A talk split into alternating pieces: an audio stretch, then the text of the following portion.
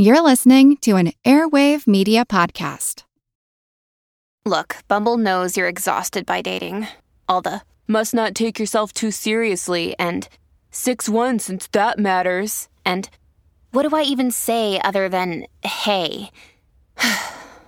well, that's why they're introducing an all new Bumble with exciting features to make compatibility easier, starting the chat better, and dating safer. They've changed, so you don't have to. Download the new Bumble now. This episode is brought to you by Shopify. Whether you're selling a little or a lot, Shopify helps you do your thing, however you cha-ching. From the launch your online shop stage, all the way to the we just hit a million orders stage. No matter what stage you're in, Shopify's there to help you grow. Sign up for a $1 per month trial period at shopify.com slash special offer, all lowercase. That's shopify.com slash special offer. This is the Useless Information Podcast. I am Steve Silverman. Useless information. When the citizens of Centerville, Indiana, which is a small town located approximately 60 miles or 97 kilometers east of Indianapolis, when they awoke on Friday, December 24th, 1937, they assumed that it would be a fairly typical Christmas Eve. A light rain fell from the sky as the work week was brought to a close, and children eagerly awaited the arrival of Santa and, of course, the gifts that he would bring. One of those children was John Bryan Jr., who had just turned four two weeks prior on December 13th. His mother over desired to give her only child the perfect Christmas and needed to run a few errands to complete the planned celebration. This included stopping at the local bank where her husband worked as a cashier. Now, as Mrs. Bryan had done numerous times before, she left young Johnny in the care of their babysitter, that 17 year old high school student Norma Schroy. Not long after Mrs. Bryan had left for the bank, two men pulled up in a car outside the Bryan home around 2:30 p.m. and upon entering forced Norma to call Mrs. Bryan. Norma told her that she had taken ill and that Mrs. Bryan needed to come home right away. Sensing that something was urgently wrong, Mrs. Bryan headed back home immediately. As Mrs. Bryan made her way home, one of the two men told Johnny that he needed to go for a ride to pick out a Christmas tree. Well, Johnny was too young to be scared, but Norma strongly protested the removal of the child. So all three got into the car and they drove away. When Mrs. Bryan finally arrived at the house, the other man informed her that her son had been kidnapped. And the only way that she could assure young Johnny's safe return was for her to call the bank and tell her husband that he had to pay $3,800 immediately. That's about $67,000 today. Now, this was money that Mrs. Bryan knew that the young couple did not have, so she made the wise decision to call the bank and talk to the president of the bank. That's a guy named Mark Stevens. She spoke to him first. Stevens then informed Mr. Bryan, who, along with several other men, got in their cars and raced off to the Bryan home. Enter into the story a guy named Julian Dunbar. He was a local grocer and one of those people who was in the wrong place at the wrong time. As the kidnapper who stayed behind anxiously awaited the arrival of the ransom money, the grocer just happened to stop at the home to make a delivery and was mistaken by the kidnapper for Mr. Bryan. Just as the real Mr. Bryan and the other men pulled within a hundred yards or 90 meters of the home, the kidnapper could be seen forcing the grocer Dunbar, who he thought was Mr. Bryan, and Mrs. Bryan into the front seat of the Bryan family car, which had been parked along the curb. With the bandit standing on the exterior running board of the car, he forced Dunbar behind the steering wheel and demanded that he floor it and get them out of there. Suddenly, bullets began to fly. Mr. Bryan and another man opened fire on the bandit, and of course, the bandit returned fire before ducking into the back seat of the car. As the two hostages and their captors sped away, two cars followed in pursuit.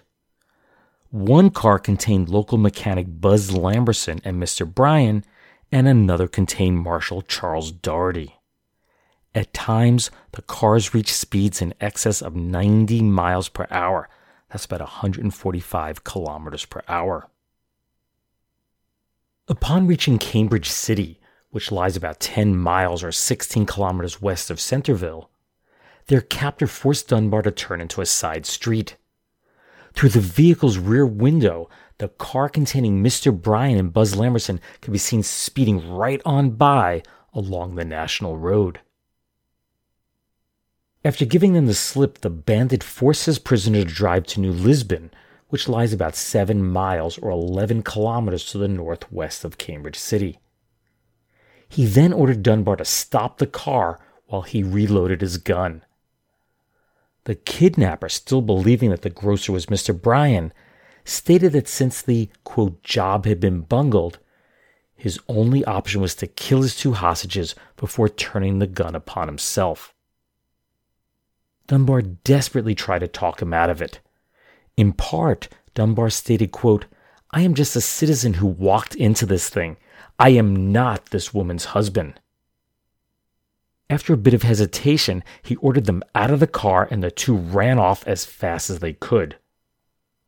About a half hour after the gunfight had broken out, Mrs. Bryan called her husband to let him know that she was okay.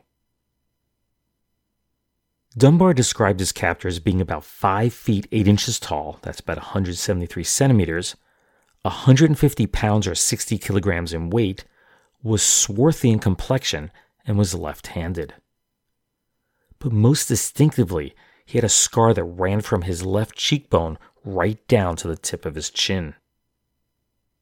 Of course, Mrs. Bryan and the grocer were now safe, but her son and his babysitter was still missing. It was every parent's worst nightmare. Mrs. Bryan was so upset that she was placed under the care of a physician and ordered to bed. Finally, around 5:30 that evening, Norma and the boys showed up unharmed on the doorstep of a farmhouse in Greens Forks. That's approximately 9 miles or 14 and a half kilometers northeast of the crime scene. Farmer Wilbur Thomas and his wife knew nothing of the kidnapping, but after they learned the details, he drove the two victims right back to the Bryan home. Norma told authorities that their kidnapper had panicked after his partner failed to show up at the previously designated meetup point. Assuming that the other bandit had been arrested, he made the decision to release his prisoners prior to speeding off.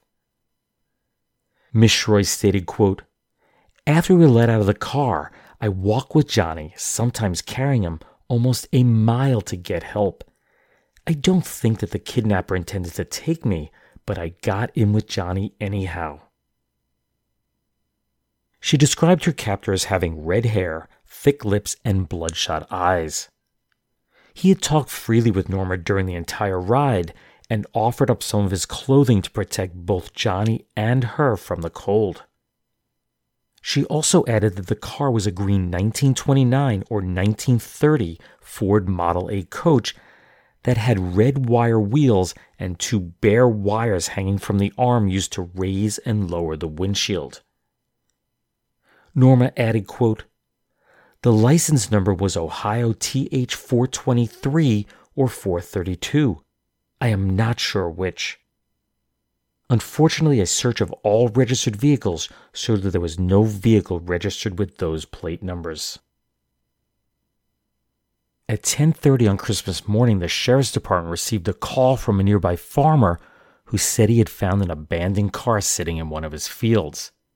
It was the Bryans' automobile. Investigators dusted for fingerprints, but since the victims had previously stated that the bandits wore gloves, no useful prints were found. Yet, there were four bullet holes in the car. It turns out that one of the bullets had narrowly missed grocer Julian Dunbar's head, while another struck a piece of metal in the front of the car and fell right into Mrs. Bryan's lap. Police had Norma and Dunbar look through hundreds of crime photographs, but none were a match. Prosecutor John Britton made it very clear that when these two thugs were caught, they would be facing either life imprisonment or the death penalty for their actions. On January 4th, 1938, that's 11 days after the kidnapping, three state policemen were driving from their Rushville barracks toward Muncie when they passed a car. One of the officers supposedly said, quote, Say, look at those wheels. To which one of the other men replied, That certainly looks like the kidnapped car. Let's look a little closer. So they pulled the car over and noticed that the car had a fresh coat of black paint covering its original green color. The vehicle's driver, that's 30 year old William Chester Red Markham of New Castle, because he had red hair, he denied any involvement in the crime, but he was clearly very nervous. The officers decided to take him in for further questioning, and as they pulled up curbside in Centerville, Norma Shroy was asked to come out and take a look at the prisoner. That's him, she exclaimed. Confronted with Miss Shroy's positive identification, Markham admitted to his role in the abduction. He also named 52 year old Harry C. Walter, a father of five children, as his accomplice. Police drove to Walter's home in Muncie and they arrested him there. The two men were then taken to Indianapolis for formal booking, and while posing for their mugshots, Walter turned to Markham and said, Give him that big smile of yours, Bill. To which Markham replied, I don't feel much like smiling. Both men were unemployed at the time, and they came up with a kidnapping scheme to raise some much needed cash, quote, to live on. Centerville was chosen because it was considered to be a quote prosperous farm town, and the Bryans were specifically targeted because the father was the cashier of a bank. In his confession, Harry Walter stated, quote, This was not considered as purely a kidnapping case because we knew Mr. and Mrs. Bryan were not financially able to pay any ransom. Using the boy as a weapon, we intended forcing Bryan through his wife to make the payment to us at a specified place. We asked for $3,800 cash of the bank's money. He added, I ordered Mrs. Bryan and Dunbar in the car and started a wild chase. Someone behind the tree shot at me and I shot four times at a truck. Then we began driving with Dunbar at the wheel. We drove through the country and I think into Cambridge City. Someone kept trailing us but did not get close. Anyway, I was out of ammunition, just had one shell left, which I intended using on myself. Then I let them get out in the country and abandoned the car. I walked the railroad tracks into New Castle, where I stayed at the home of Red Markham all night. The next morning, Red Markham took me home to Muncie the morning of December 25, 1937. When questioned by police, Markham was far more detailed in his explanation as to how the whole thing went down. Here's just a little bit of it. Question. Now just start in and tell what happened. Answer. I don't know when it happened. About 2:30 p.m., I guess. Question. What day was it? Answer. About December 24th, 1937. Question. Who was with you? Answer. Harry Walter. Question Did you go to the house together? Answer Yes. Now, this type of mundane question went on for a while, so here are just a few highlights of what was discussed. Question What kind of car? Answer A green Model A Ford coach. Question Is that your car? Answer Yes. Question What kind of license plate did you have on the car? Answer Ohio 1937 license number 423TH. Now keep in mind that Norma had told the police that the plates were either Ohio TH423 or 432, so she simply had the numbers and the letters switched. It was learned that these plates had been stolen off of a car in New Castle, and Markham removed them just before he returned home on the day of the crime. The questioning continued. Question. When did you case it? Answer. About a week and a half before. We had been there about three times. In fact, several days prior to the crime, the kidnappers had stopped a young boy on his way to school and asked him, quote, Where does the banker live? The boy replied, Over there, and pointed to the Bryan home. Markham told authorities, quote, Walter had been there the day before and knocked on the door and said he was taking a church census, and the girl had been there alone in the house. After snatching the Bryan boy and Norma, Markham drove about four miles or 6.4 kilometers to a side road to await the arrival of Walter with the ransom. He was totally unaware of the kidnapping of Mrs. Bryan and Dunbar, the shootout and chase that followed, and of course the eventual release of the two. So after about two hours of waiting, he concluded that Walter must have been arrested. Question what did you do then? Answer. I drove about three or four miles north and let the nursing kid out. Question. What did you tell them? Answer. I told the nurse there was a paved road about a mile up the road and that she could get a ride. After the two signed their confessions, they were transported to Richmond around 2:30 a.m. Along the way, Deputy Sheriff Orr Wilson asked Walter what his family thought about the case and he replied, quote, I'd rather not talk about my family. I'll never see them again anyway. During booking at the jail, all of their personal belongings were taken. Markham had 50 cents on him and Walter $1.39. It was at that moment that Walter stated, quote, That will buy all the tobacco I'll ever need. Fearing that he was contemplating suicide, police took his belt, suspenders, and shoelaces away, you know, prior to locking Walter in his second floor cell. Later that morning, Sheriff Arthur Quigley asked turnkey Paul Andrews to bring the kidnappers to Prosecutor John Britton's office for further questioning. Just as the pair emerged from their cells, Walter charged toward the balcony railing, screamed, To hell with the sheriff, and threw himself to the cement floor some 15 feet or 4.6 meters below. As Walter lay bloody and unconscious on the floor below, Markham stated, quote, I never thought he'd do that. I've known him for a long time. He was a good worker, too. I suppose he'd done it for his family, thought that might help them, but it won't do them no good. With his wife and one of his daughters at his bedside at Reid Memorial Hospital, 52 year old Harry C. Walter passed away four hours later. He was buried in the Mooreland Cemetery in Mooreland, Indiana. This left Markham to face the kidnapping charges alone. He declined a jury trial and appeared before Judge G. H. Holscher on January 8th. That's just four days after his arrest. The judge stated, quote, number 13062, State of Indiana versus Harry Walter and William Chester Markham, kidnapping for ransom. Prosecutor Britton then said, quote, This is a charge of kidnapping for ransom. I will read it to you. After reading the lengthy charge, Markham was asked to enter his plea. He replied, Guilty. After some further questioning, the judge handed down his sentence. Quote, William Markham, I now sentence you to the Indiana State Prison for the remainder of your natural life.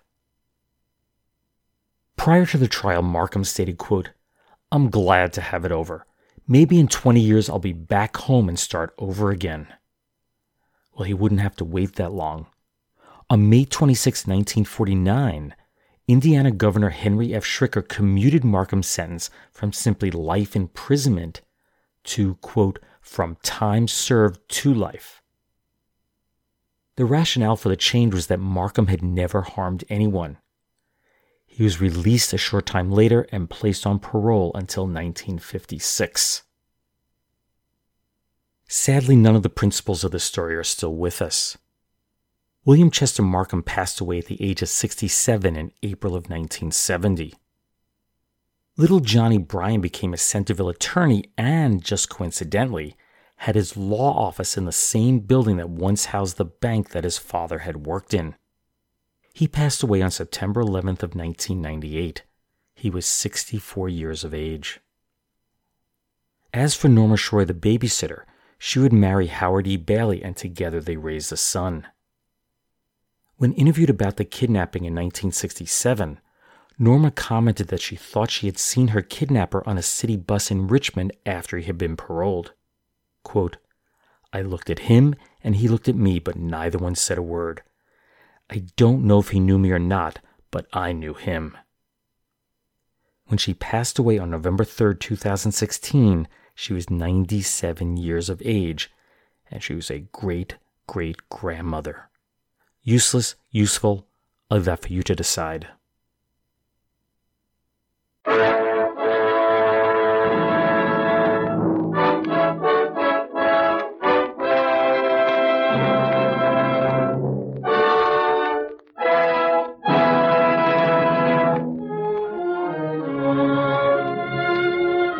The makers of Campbell's Soups present The Campbell Playhouse. Orson Welles, producer.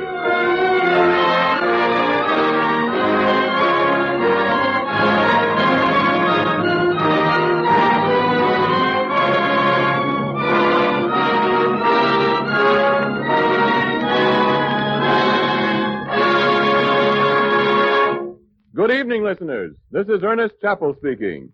Tonight, Orson Welles and the Campbell Playhouse observe a Campbell tradition of long standing. They bring you Charles Dickens' well-loved tale of Yuletide, A Christmas Carol. Four years ago, the makers of Campbell Soups went shopping for a Christmas present to give to all their friends. They found it in this story, Charles Dickens' embodiment of the very spirit of Christmas.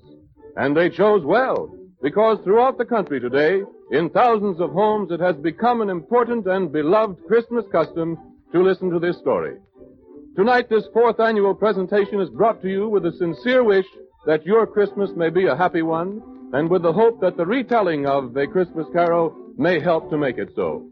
And it is more than that, for with this Christmas present to you, Campbell's say thank you for your purchases of Campbell's soup throughout the months gone by. At the Christmas season, this becomes especially manifest. Everywhere grocers see their shelves of Campbell's soups dwindle more rapidly now than at any other time of the year. It used to be thought that the demand increased in preparation for the Christmas feast, but really it isn't that alone.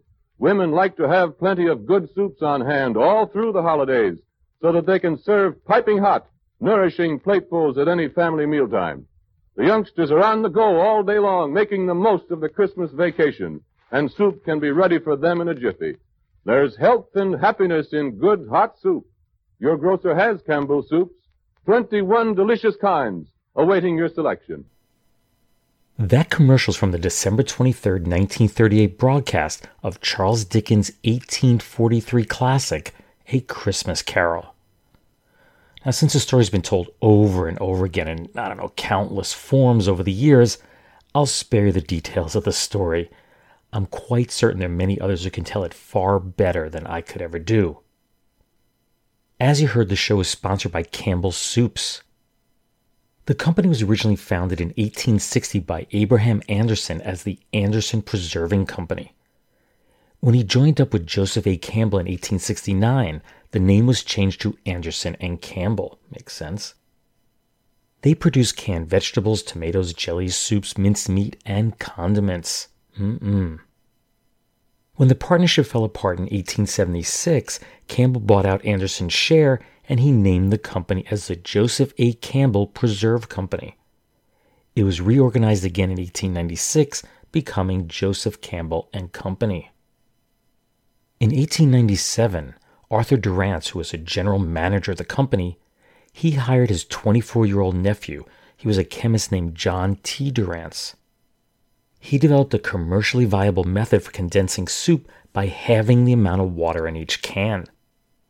The younger Durants would serve as the company president from 1914 through 1930. He eventually bought the company out. In 1898, company executive Herberton Williams convinced the company to adopt the colors of Cornell University's football uniforms for its soups. Ever since, the carnelian red and white color scheme has been standard for Campbell's soups. As an added sign of quality, they included the bronze seal from the 1900 Paris exhibition. Of course, the cans were forever immortalized by Andy Warhol in his Campbell's Soups Cans work of art that consisted of 32 individual canvases, you know, one for each variety of soup that the company offered at the time. Today, there are more varieties of Campbell's soups than I dare count. I went to their website and I could just scroll and scroll and scroll down. I just can't help but wonder what the Disney Princess Jasmine soup tastes like. The label states that it consists of, quote, enchanted shape shaped pasta with chicken and chicken broth. I have to say that that suspiciously sounds a lot like their classic chicken noodle soup, but you know, with that magical, mystical ingredient that makes it enchanted. So here's a question for you. We've been sending men and women into space ever since Yuri Gagarin made his historic 108 minute flight for the Soviet Union on April 12th of 1961. You know, and since Christmas is right around the corner, can you name the first Christmas song ever broadcast from space and transmitted back to Earth? Well, hang around for a bit and I'll let you know the answer at the end of this podcast. Want to learn how you can make smarter decisions with your money? Well, I've got the podcast for you. I'm Sean Pyles and I host NerdWallet's Smart Money Podcast. On our show, we help listeners like you make the most of your finances. I sit down with NerdWallet's team of nerds, personal finance experts in credit cards, banking, investing, and more. We answer your real-world money questions and break down the latest personal finance news.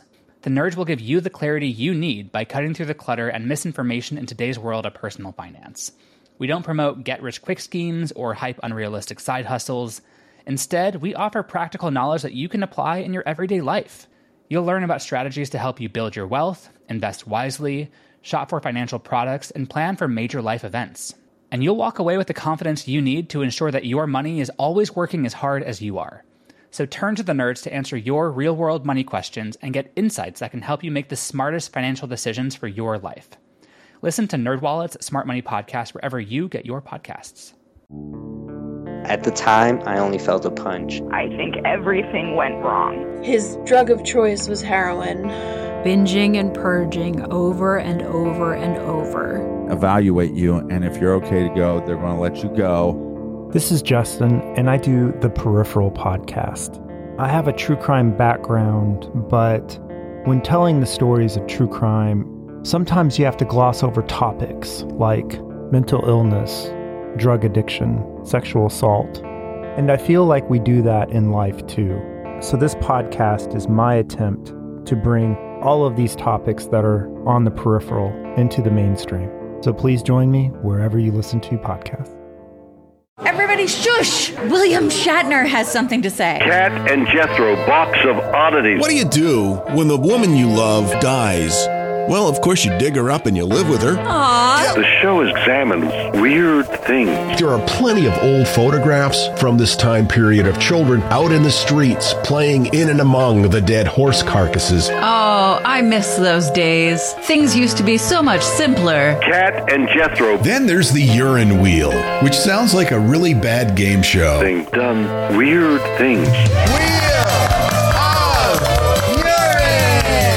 Cat and Jethro, box of oddities. That is really mysterious. Join Cat and Jethro Gilligan Toth for the strange, the bizarre, the unexpected as they lift the lid and cautiously peer inside the box of oddities. The Webby Award winning Box of Oddities podcast from Airwave Media. In other news, here are three stories about the holidays from years past. It was announced on December 22nd of 1932 that officials in Washington D.C. had been approached to raise the maximum quota of sacramental wine that was permitted to Jewish families. You see, due to prohibition, Jewish families were only allowed 5 gallons of wine for a family of 5 or more.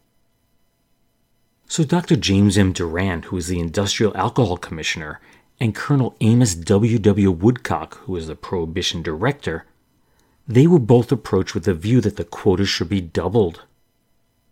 Dr. Doran was thought to be in favor of the proposal, and those close to Woodcock believed that he also would be receptive to the recommendation.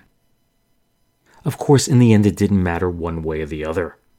By the end of 1933, prohibition was repealed, and of course, families could consume as much wine as they liked, you know, whether it's for religious purposes or not. Next, we have a story from December 19th of 1944 which reported that a seven foot nylon parachute with a package attached to it had fallen to the ground in Detroit, Michigan the previous Sunday. Inside the package was a camera, a handmade locket, two prayer books, and a message. The note read, quote, Hi, sweetheart. Honey, I'm sorry, but this will have to do for part of your Christmas present. I love you, Jim. An inscription inside one of the prayer books identified this mysterious package as being the property of Private First Class Wesley DeQuinn, who just happened to be overseas for more than a year. At the time that this package dropped from the sky, Jim, as DeQuinn was commonly referred to, Jim was in the jungles of New Guinea. Police were able to locate his wife Barbara, and she was able to positively identify the contents of the package as having been from her husband. The parachute had landed in someone's yard about six miles or 9.7 kilometers from their home. Army officials stated that they intended to keep the parachute but planned to turn over the gifts to Mrs. DeQuinn. However, they were uncertain as to who had dropped this package, but they promised to investigate. And in our last story for today, it was reported on January 11, 1961, that Mr. and Mrs. Leo M. Dooley of 2190 24th Street Southwest in Akron, Ohio, had been receiving a Christmas card every year since 1943 and had no clue who was sending them. The Dooleys received the first greeting card from this unknown family before their then 17 year old son Larry had been born. Mrs. Dooley told the Akron Beacon Journal, quote, We have no idea who Jackie, Herman, and children are, and we've never sent them a card in return. She added that whoever was sending the cards, quote, must be good natured people. When I send Christmas cards four or five times and get none in return, I stop. In the article, the Dooleys speculate as to who could possibly be sending these cards they figured it probably was not a relative, you know, but could have been a long lost friend. Or, since Mr. Dooley had worked at B.F. Goodrich Company for more than 30 years, it could be someone from work. Then, of course, there was the possibility that it was an old boyfriend or girlfriend. But whatever the situation, the Dooleys wanted to meet the family and were kind enough to invite them to dinner. Well, a little publicity goes a long way. The very next day, the mystery was solved. The cards were being sent by Mr. and Mrs. Marion H. Watson and their five children. It turns out that Mr. Dooley was Marion Watson's foreman at the B.F. Goodrich plant. In that role, Mr. Dooley signed 40 company cards every December, which a secretary then addressed and mailed to each of the personnel who worked for him. Now, it's not that Mr. Dooley didn't know who Marion Watson was, he did know him personally. The problem was that Mr. Watson used the name Marion at work, but went by his middle name of Herman at home. In addition, Mrs. Watson's first name is Martha, but she used the name Jackie instead. As for that dinner that Mrs. Dooley promised the mystery family, Mrs. Watson took a rain check because she was dieting at the time. Instead, the two families planned for a summer picnic. So, earlier in the podcast, I'd asked you about the first Christmas song ever broadcast from space. Now, I asked a colleague this question the other day, and she gave the correct answer without even thinking about it. The answer is Jingle Bells. It occurred on December 16, 1965. That's the morning after spacecrafts Gemini 6A and Gemini 7 completed the first successful rendezvous in space. Gemini 6A pulled within one foot or a third of a meter of Gemini 7. With their intended mission complete, Captain Wally Schirra, who was aboard Gemini 6A, along with astronaut Tom Stafford, they decided to play a bit of a practical joke on those back on the ground at Mission Control. Now, the audio isn't that great, but let's take a listen to what Schirra said. Roger, Houston and Gemini 7, this is Gemini 6. Uh, we have an object, looks like a satellite, uh, going from north to south, probably in a polar orbit. Uh, he's in a very low trajectory, traveling from north to south. Uh, has a very high fineness ratio. Looks like it might even be a, uh, a stage. Very low, looks like maybe going to the enter pretty soon. Uh, stand by one. He might, looks like he's trying to signal something. That is clearly a bit garbled, but some like to use this audio as proof that Schirra had spotted a UFO, but he was really implying that he had just sighted Santa Claus. Schirra and Stafford had somehow managed to sneak a harmonica and a small set of bells aboard the spacecraft, and they proceeded with their rendition of Jingle Bells. A syndicated UPI report at the time stated, quote, it sounded a bit like a badly managed bagpipe. Well, I'll let you be the judge of that.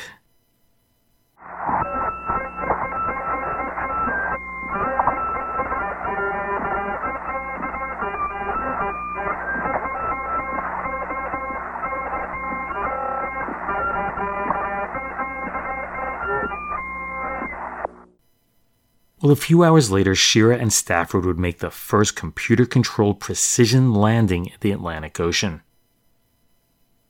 In a 2005 interview with Smithsonian Magazine, Stafford said that, quote, Wally came up with the idea. He added, he could play the harmonica and we practiced two or three times before we took off, but of course we didn't tell the guys on the ground. We never considered singing since I couldn't carry a tune in a bushel basket.